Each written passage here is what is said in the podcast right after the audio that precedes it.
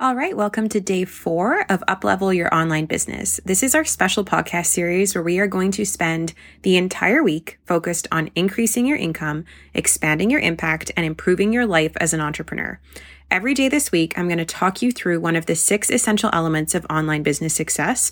And my hope is that by the end of this whole week that you are going to have a comprehensive understanding of what it's actually going to take to get your business from where it is right now to where you really want it to be. I'm so excited about this. So let's get to it. Today, we are talking about one of my favorite topics, and that is your content. Now, when I was originally identifying these six essential elements of online business, I termed this section, this element, as your audience. But I think that it's actually better described by the word content because content is what we are going to use to attract and engage the audience that we hope will turn into customers, right? So the focus of this element really is the content that you're putting out. Um, and we are going to focus primarily on talking about social media because I know that that's where most of you are producing your content. But these principles that we're talking about can also be applied to longer form versions of content like podcasts and YouTube videos and things like that. And I'll make a little note about how to apply these concepts to that as well. I know that you already know that social media can be incredibly powerful when it comes to reaching more people and sort of increasing your online presence and attracting people to your business. But I think still a lot of online business owners are just kind of showing up on social without intention and because of the nature of social media marketing now, where we have this extremely fast paced, high demand, video focused environment, I think people are getting burnt out. So, what I hope to offer you is a bit of insight into, first of all, why you need a content strategy, what mine looks like, and how to implement it. Okay. So, our episodes have been running a little bit longer than I intended them to. So, I'm going to try my best to keep this one tight for you, but we'll see. This is a big topic and it's juicy and exciting. So, as I said, social media is an incredibly powerful tool. It's also a very frustrating tool. It's free, and I think that we can all have a lot of gratitude for that. You know, businesses that were running even 10 years ago did not have the ability to reach people that we do now, right? Now anybody can hop on and create an account on TikTok, on Instagram, on Facebook even. I'm seeing a bit of a resurgence of Facebook groups recently. And we have the ability to reach hundreds of hundreds of thousands, if not millions of people with our content in order to grow our business. And and that is incredible. It's also very frustrating because there are so many people trying to do that, right? And there's so much conflicting advice out there. And I think also we just need to pause and talk about the fact that the people who have the easiest time growing on social media in the business space are people who talk about how to grow on social media. So let's just kind of like address the elephant in the room here. If you teach reels, your reels are going to do better than somebody that doesn't teach reels. If you teach how to grow on Instagram, your Instagram content is going to do better. If you teach how to grow on TikTok, your TikTok content is going to do better because every other business owner is struggling with growing, is struggling with converting on these platforms, right? So when you are following advice from somebody that's doing that and you're not seeing the results that they're seeing, I just want to temper your expectations a little bit and and really draw attention to the fact that like this is kind of like the new MLM, right? like teaching teaching how to grow on social media so that you can grow on social media and that ends up being your business when it wasn't to begin with is like a it's just such a big thing now and people blowing up on social media for like unrelated reasons and then all of a sudden branding themselves as social media experts or business coaches or whatever it may be is also something that's happening a lot and I think that's really sketchy because this person, just because somebody goes viral, it doesn't mean they know what they're talking about, right? And so I think you need to be really discerning. There are plenty of fantastic social media experts who have grown huge followings, but they have always been social media experts in, you know, in this capacity online. And so they have a lot of value to share and they have a big following. So just maybe if you're looking for somebody online that has um, has a massive following and that is a you know a marker that you want to use to follow their advice, make sure that they're somebody that has kind of been in this space for long enough and it's not somebody that has just gone viral and subsequently decided that they want to capitalize on that. Okay? Because there's a real difference in the substance that those people can offer you, okay? What I can offer you as someone who doesn't really go viral, I have a couple times on TikTok, but um, I've never gone viral on Instagram. And yet I've sold hundreds and hundreds of thousands of dollars of services and products on Instagram. And the reason that I have been able to do that is because I have a bang in content strategy. And whether I execute it perfectly or imperfectly, it continues to work for me and it continues to work for my clients. And that's what I want to talk to you about today. So, my personal content marketing framework essentially exists on the basis of two principles. The first principle is that entrepreneurs and businesses in general exist to solve problems. Therefore, content that effectively markets that business solves problems. And that is a blanket statement that we're going to dig into a little bit because it's not quite that simple, but we're going to peel back the layers a bit there. The second principle is that effective content has a purpose. So every piece of content that you create for your business should have a purpose or a job to do. And this is something that is lacking in so much content that businesses put out there because there is this feeling that you need to post. There is this pressure to post and to create content in this high speed, fast paced content climate.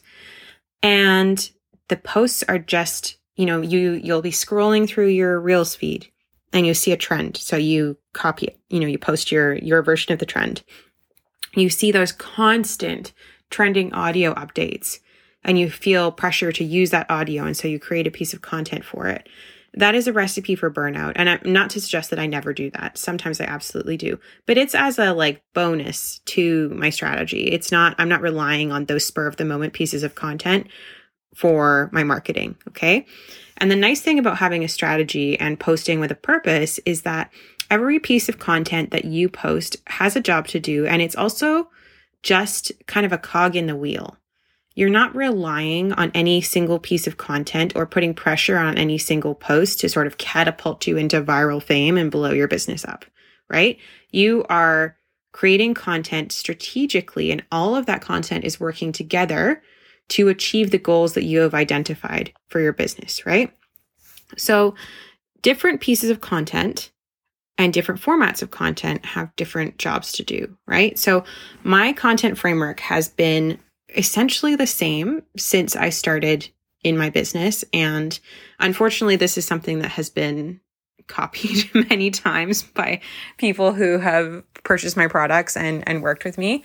But years and years ago, I started teaching my content framework as viral, vulnerable, and valuable content, the three V's of content. And that was pre video, pre reels, pre TikTok. And I have seen that replicated by so many people now, but it it it works. It really does work and there's a reason that I keep coming back to it and I have adapted it for the now video first fast-paced content climate that we're in. So in my Stan Store, which is the link in bio in my Instagram, you can go and you can download what I call the content matrix. And the content matrix will show you exactly how all of this is laid out and how it works. But essentially, my content strategy is to use a combination of viral, valuable, and vulnerable content to identify problems. So, identify problems that my offers solve. Again, this is why we start with offers, okay? Everything starts with offers. All of your content comes back to what you're actually selling and that's what makes it effective that was that's what gives it a purpose right so i identify problems based on what i'm promoting I illustrate the cost of not solving and the benefit of solving those problems, again, based on what I'm selling at the time. And I showcase the solution and the outcome and the benefits and all of that kind of stuff, again, based on what I'm selling. So go and download that freebie. I'm not going to walk you through the whole matrix. I've done episodes on it previously. Um, but go and download that freebie if you have no idea what I'm talking about because it's literally laid out in a grid for you and you can just take a look and you will understand it right away. But doing my content like this means that every single time I put something out, it is moving my customer or my audience member kind of along the customer journey that I have decided I want them to go on, right? So when I'm promoting something, I start by spending some time on identifying the problems that that, that offer solves right? And I create different types of content in different formats that all identify the problem. And by using the viral, valuable, and vulnerable method, I can create content that is very shareable, that is intended to reach lots of people and get um, get a lot of engagement. I can create content that is vulnerable, meaning not that I'm being vulnerable necessarily. Sometimes it does, but typically it's not me being vulnerable. It's me expressing and showing empathy and understanding for what the person that I'm trying to help is going through, right? And so that content gets less front facing engagement but it creates lots of conversations, gets lots of saves, things like that, right? So that content is really showing the person that's following me, like, I get it. And maybe they don't want to publicly identify with what I've shared. So that's why the front facing engagement is often lower on vulnerable content. But they're looking, they're watching, they're seeing it, and they're understanding that I understand, which is a really important piece of the overall sales process.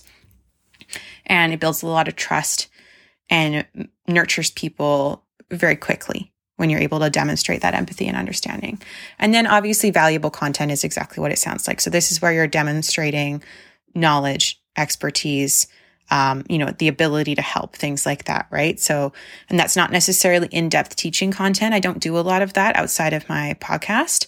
Um, but uh, you'll notice my short form videos. I don't do a lot of actual teaching. I do a lot of demonstrating knowledge, which is a little bit different. Okay.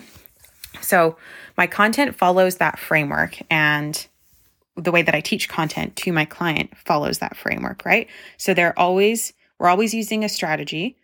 And the strategy is to use a mix of content that attracts attention. It brings new people in. It creates connection and nurtures the people that are already there. And then it also encourages action from the people who have come along for the ride that are in the audience. Okay. And then the other thing that you need to keep in mind with your content is paying attention to what formats of content work best for you. So, what works best for me and what works best for you are going to be two different things. And this is why, again, why we don't want to be following exactly what somebody else is doing. We want to be looking at what's working for our business and what is connecting with our audience, right? So, for me, I find that reels and then written carousel posts are the most effective, followed closely by like meme style posts where I'm kind of showing my sense of humor and creating sort of like relatable, like entrepreneur content, right? Or mom content or whatever it is. Um, but reels get the most reach, which is going to be across the board for most of you on Instagram. But written carousel posts where I can demonstrate a depth of knowledge or understanding on a certain topic are close behind in terms of overall reach because they get more engagement. And then in terms of getting sort of like shares and overall boosting the engagement of my account, I find funny or relatable posts that I do in the form of memes to be kind of the next best there. You're going to have to see what works best for you. So I don't do a lot of Facebook lives. I don't find them particular not Facebook lives. Wow, aging myself. I don't do a lot of Instagram lives because I don't find them particularly beneficial for my business. Now, I've never been particularly consistent with them. So again, if you can be super consistent with lives, they can be fantastic. But that's going to depend on you and your business, right? My business is not a benchmark for what exactly what you need to do for content. Some people have businesses that have really fantastic SEO because they blog all the time or they used to blog all the time. And so they get tons of traffic to their website. Maybe they use, you know, Pinterest to increase that. Maybe they have Google Ads or whatever to increase that. But when we're talking about social media, you really just want to pay attention to different post formats and what is working best for you. For me, I use social media and I use my podcast. I love my podcast for creating long form content and having um, having a place where you're actually taking the time to sit and and listen and connect with me for a little bit longer than you know like the eight seconds that you would typically watch a reel. Um, I think it's really I really love having this longer form place to create that deeper level connection. And it's very difficult to track actual metrics from your podcast. Like how how do you know if it was your social media or if it was your podcast that really converted somebody in the end? I don't have um I don't have tags embedded in any of my podcast stuff. So I don't know that for sure. But I know that the majority of the people that come into my programs are people who have taken the time to listen to the podcast. They like what they hear, they like my vibe, they feel sure and um, they trust that I am suitable to help them and qualified to help them. And that makes the sales process very easy. I am never in my DMs or on a sales call convincing somebody to work with me ever. It, it doesn't go down like that. People inquire about working with me when they already know they want to. And that is the way that I like it. And that's because of my content. Okay. And the very last consideration when it comes to your content is just making sure you're on the platforms that are most relevant to your target audience. Okay. So, um, if you are someone that is like a career coach, for example, you're going to want to be on LinkedIn. LinkedIn is significantly less important for somebody like me who is really working with online business owners on their organic marketing. So I do have a LinkedIn profile and we are going to put a little bit more attention into it over the next year or so, but it's not a source of leads for me because I am really speaking to people who are out there trying to promote their businesses on social media and maybe having a bit of a hard time with it, right? I am I'm the organic marketing queen. So this is like that's where my people are and that's where I focus most of my attention accordingly. Okay. So just make sure that you're paying attention to where your people are and you're showing up on the platforms that make the most sense for them. Um, for a while there, it really felt like Instagram was circling the drain, but I do think that they have righted themselves a little bit. And I think we're going to continue to see the platform kind of grow and be really impactful for business owners. TikTok is great for reach and growth. Um, I found it very easy to grow on TikTok when I was putting my attention there. And I do plan to get back to TikTok this year and start producing content there regularly. But I find that Instagram is still where the sales go down for me. So TikTok is always going to be a place that I use to get reach, to get in front of new people, and then invite them to come and follow me on Instagram, invite them to come and listen to the podcast, try to get them on my email list. Because for me, TikTok wasn't somewhere that I felt like was directly converting. So that's something to keep in mind as well. Okay.